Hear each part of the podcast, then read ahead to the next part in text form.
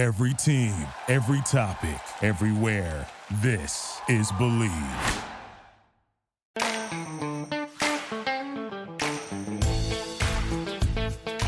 Hello again, it's Susan Pinkney, your host of the Southern Belle of Beverly Hills on the number one podcast network for professionals.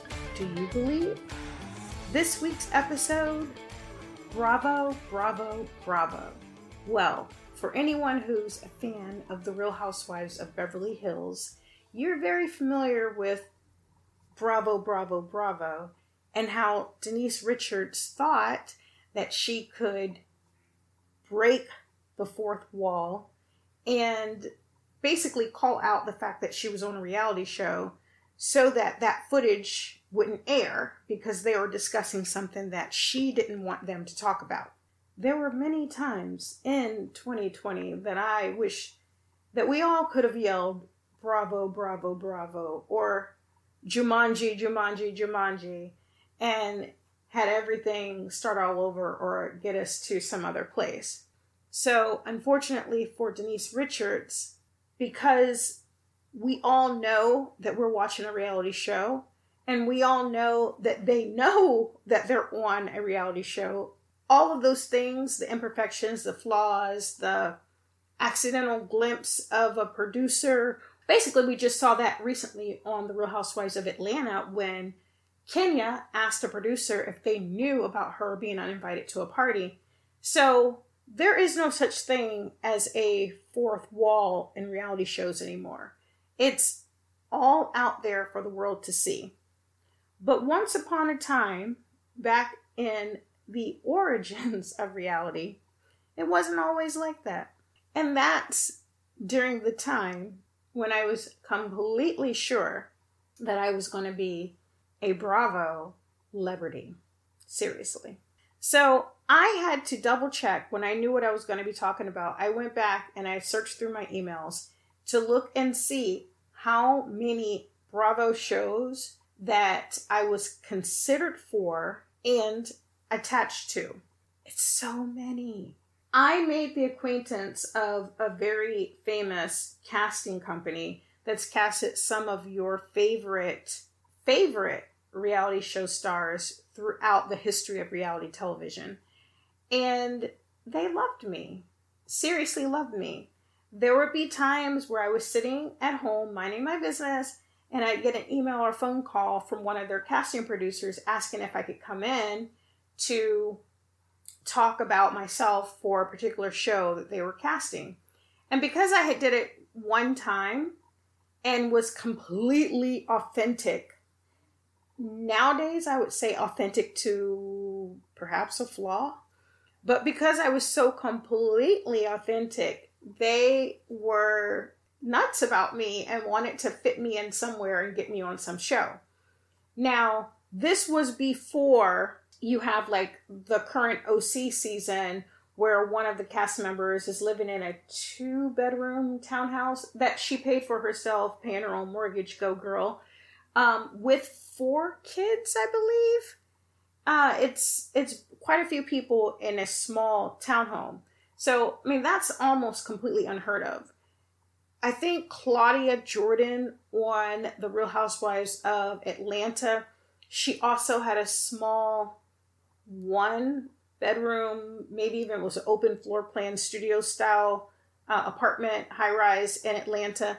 And even that was unheard of and she was one person living in an apartment so obviously although i had i brought the crazy and i had the personality and all of the everything that they were looking for for reality i didn't come with the kyle richards home or you know the lisa vanderpump home so i was not ever really going to be the first choice and i look back today and i saw some of the shows that have evolved into other things or some of the shows that just didn't make it that I was both considered for and or attached to and I had a really good laugh. There was an elite fabulous friends show that I think became something else. There was a political show where people who were close to or worked in politics were going to live in a house, young people who would either love each other and get along or their party politics would split them apart. And the one thing I have to say, at least at one time, that was a consideration. That was something that was possible that could have been done. Whereas now it would not work. It wouldn't even be a civil show. I don't even think there would be a network who could carry something like that these days. But about 10 years ago, it was something that could have happened. There was also a video diary show, which I was really excited about because I felt like I had a story to tell. And if I was going to be able to carry the camera around myself and show my life and explain like everything that I was doing and not have camera crews around basically i would be responsible for recording my my own image. I was so excited about that one. And then the final one that i was attached to was a dating show. It was originally kind of billed as a los angeles real life sex in the city but only instead of having new york as a character la would be a character and it was all based in reality I was so excited about that one as well. And I just thought about how great is this going to be? I'm going to be like Carrie Bradshaw. And that show evolved and continued to evolve and continued to evolve and continued to evolve until it got to a place that I almost hoped that it never saw television, that it never saw the light of day. And I was afraid because I was contractually obligated and signed on to do it. And it turned into something that I definitely didn't want to be a part of. So I was grateful with the way that things turned out for that particular show. My Bravo Celebrity days never actually happened. I realized that I was more cut out for after shows, or as the guys would say, Monday morning quarterbacking. I'm more of a an analyst of the reality genre. I'm more of a person who is a connoisseur of what we see on TV. And I can talk the heck out of what's good TV and what's bad TV and giving my opinions and sharing what I want to share. Because now reality is so different. I have to give these people credit. Like, I applaud every single one of these people that are putting themselves on display and sharing their lives because I have never seen television, reality television, be what it is today. Like, if you think back to the early days, even, I mean, the early days of MTV's Real World, like the first season for anybody who remembers that, reality TV is so completely different from what it was. This season, the first episode of Real Housewives of Atlanta, had me in tears. These tears were hurt and pain with a little bit of joy and pride, a little bit of vindication mixed with just sheer surprise that Bravo went there. As they like to call her now, and I love it, Porsha Luther King. If you want to see the different facets of her and her personality, because I'm not going to say she's changed, she's evolving. And if you want to see the different facets of her, the episode that I would tell anybody to like Google to get this little clip would be her surprise party speech. So this season, because she has followed in her grandfather's footsteps and has, out of a sheer necessity, put herself in the front lines of the fight for social justice. She's been arrested a few times and she's making a change. She's making a difference. She's going out of her way to use her platform to bring exposure to cases that people are one forgetting about or that aren't getting the spotlight on them the way that it should be. So she's using her celebrity to bring attention to the Breonna Taylors and the other cases that need people to remember justice has not been served. But if you want to see her the different facets of who she is. That scene in her backyard at her surprise party that they're celebrating her, it shows her as a giggly, cute girl dressed in her cute outfit, having a good time with her friends, holding her baby, and someone asks her to give a speech. she looks a little shy at first because her worlds are about to collide. The different facets of who she is, they're about to collide. So she kind of acts shy for a moment and she hands her baby to her mom to take care of her. She starts off sheepish in her speech and immediately transforms into a powerful orator who is demanding fair treatment and equal justice for all. And doing it in such a way, she's bringing in the regular viewers of the show who consist of everyone, all different colors, nationalities, male and females. She's bringing the viewer in to the idea that we're all the same and we all want the same things. And so we have to sometimes fight for it. It was beautiful to see. And it was a beautiful illustration of sometimes you don't choose to be a hero, sometimes you're forced into being a hero. And this is one of those situations where I feel like she was forced into being a hero and a leader in this charge. And I'm so grateful that Bravo found it important and necessary to give her room to share this part of her life. And they weren't afraid that they were going to turn off some of their viewers. And they weren't afraid that some of their viewers would be offended. I'm personally grateful, and it just shows how much these shows are evolving. The original Housewife franchise, Orange County, also took a risk this year. Yes, they have brought in a little bit of the social justice through commentary and a few Instagram photos here and there. They've also talked about COVID 19 and showed the evolution of how we all went from not knowing what to expect to living this quote unquote new normal. They did all those things, but the most impressive thing that they did was they had one of their most popular characters from the show that people love to see get wild and crazy, drink for everybody who's at home just watching TV in bed. They had her confess that she was an alcoholic. They didn't just have her confess that she was an alcoholic, which to me would have been heroic in itself. They showed her journey of her first few months, and her first few months coincided with the lockdown. So imagine a woman who has just discovered that she's an alcoholic, and then there's this global pandemic, and this woman is used to using alcohol to cope. What would life be like for her during the first few months of a global pandemic? And they showed it the good, the bad, and the ugly. She talked about it the good, the bad, and the ugly. And it was just something that has never been seen on TV so raw. Yes, uh, they had Kim Richards talk a little bit about her sobriety experience on the Beverly Hills franchise, but nothing was as raw and nothing had the visuals of a woman struggling the way that this season of Orange County did. And I feel like it was responsible.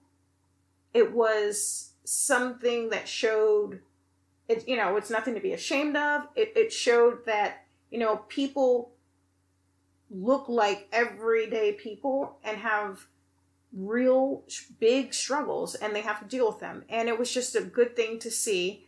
And Bravo allowed it to happen and unfold on cameras. And this last show that really, really, really, I still, I still am in shock really when I think about all that this last show has done to go out of their way making their reality show cast uncomfortable, trying to fix their wrongs, having a, a, moment of reckoning within a show that was built on Southern culture and tradition.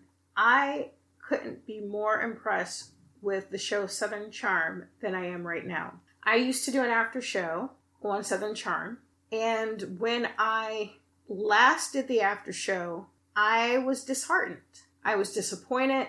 I felt I, I, thought I could never talk about the show in a positive light anymore. It just didn't feel good anymore. It it didn't feel it didn't feel like a positive show to be on TV. Every episode of our little after show, we would do like little games or all take turns answering the same question. And I remember it was my turn to answer the question and I couldn't. I just said, "Let me just throw this question back at you can this show go on the way that it is? Because it was that egregious. This show that started off being just this warm, fuzzy, cozy show that I used to love to watch became unbearable. Well, these people, Whitney Sudler and the other producers of Southern Charm, went out of their way to make their reality show cast accountable for their actions, their words, and their behavior. And they also made it uncomfortable for them to remain the same. And as we all know, that's when change happens. Change happens when it's uncomfortable for you to remain the same. And each and every one of these reality show stars on Southern Charm that started off as so beloved, all in their own ways, have come under the microscope, under fire, and have had to answer for whatever it is that was socially irresponsible. And in some cases, even racist. I saw the first episode and I thought, okay, good job. Way to start the season. Now you're going to jump back into what you've always done. Saw the second episode.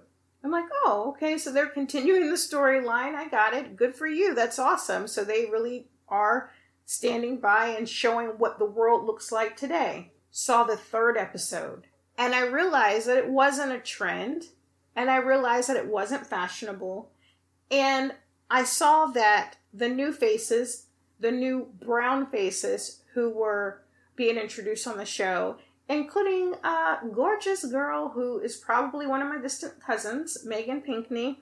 Um, but they have all types of new faces and people that have been on the show and been in the on the fringes of the show for years and have been friends to the show for years. But these people are now starring characters and they have a lot to say and they're letting them say it. So it's been really interesting. They they showed a statue being taken down of a, a Confederate. I don't. I want to call him names, so I'm not going to. But they they showed a Confederate statue being taken down, and the reaction to that amongst the group.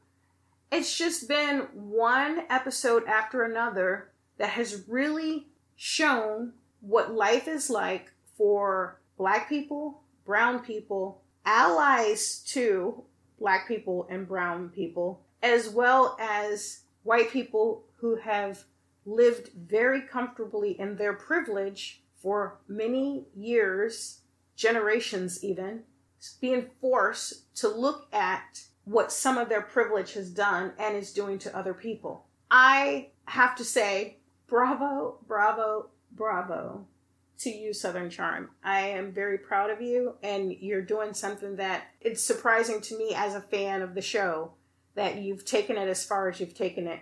But I hope that you continue to do so and continue to introduce some more new faces, new opinions, and tell the truth. So, reality has changed. Bravo has stepped up, and it's refreshing. So if you're one of those people who is always just automatically snubbed, turned your nose up, and said, I'm better than reality television and I would never watch, now just might be the time for you to reconsider. If you enjoyed this show, please rate and subscribe on iTunes. Find us at Bleav.com and at Bleav Podcasts, as well as Spotify, Google Play, Stitcher, and Luminary. You can also find me Susan Pinkney at SUZQ90210, Susie Q90210 on Instagram and Twitter. And if you're interested in advertising, please do contact Bleav at Bleav.com. Thank you so much for listening. I love you all. Talk to you soon. Bye.